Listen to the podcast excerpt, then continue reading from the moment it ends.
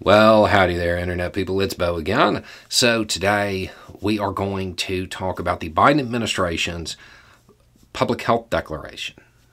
If you don't know, the Biden administration declared a public health emergency.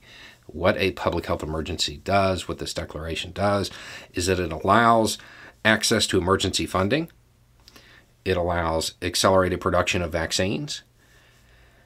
And it makes it easier to collect and share data. Okay.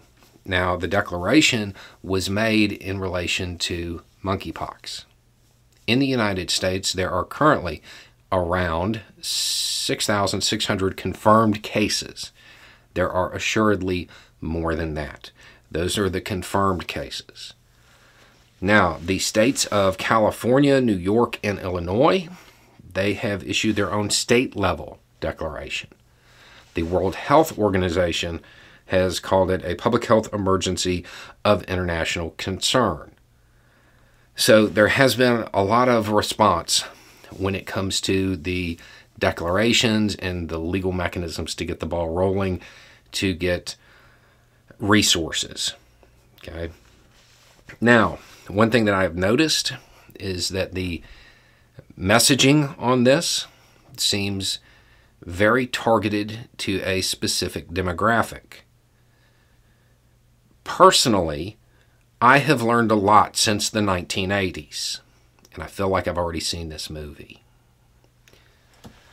So, this is what everyone should know to protect themselves and those they care about. First, no skin-to-skin contact with people who have a rash that looks like monkeypox. That's a quote from the CDC website. One thing that I do want to point out is that the image you see in all of the articles, that is the typical appearance of the rash. If you look, there's a bunch of atypical variations. And after looking at all of them, I wouldn't be able to pick one out of a lineup. So be aware of that. Avoid kissing or more with people who have the rash.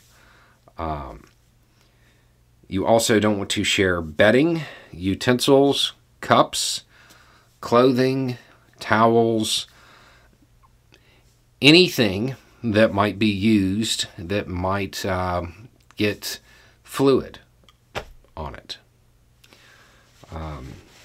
You want to wash your hands often with soap and water or alcohol-based sanitizer. There is a belief that it can be spread through respiratory secretions, and it also notes that it's still being researched whether or not it can be spread by people who aren't exhibiting symptoms. All of that is from the CDC website. So those are your steps to protect yourself. I know that a lot of the messaging is going out to a specific demographic. I feel like we should know by now that these things don't stay confined. They rarely do that. So I don't think it's a good idea to think, oh, this isn't my problem. I don't need to know anything about it if you're not in that demographic. So be aware of this. And when we find out more about vaccine rollout and stuff like that, I'll let y'all know. Anyway, it's just a thought. Y'all have a good day.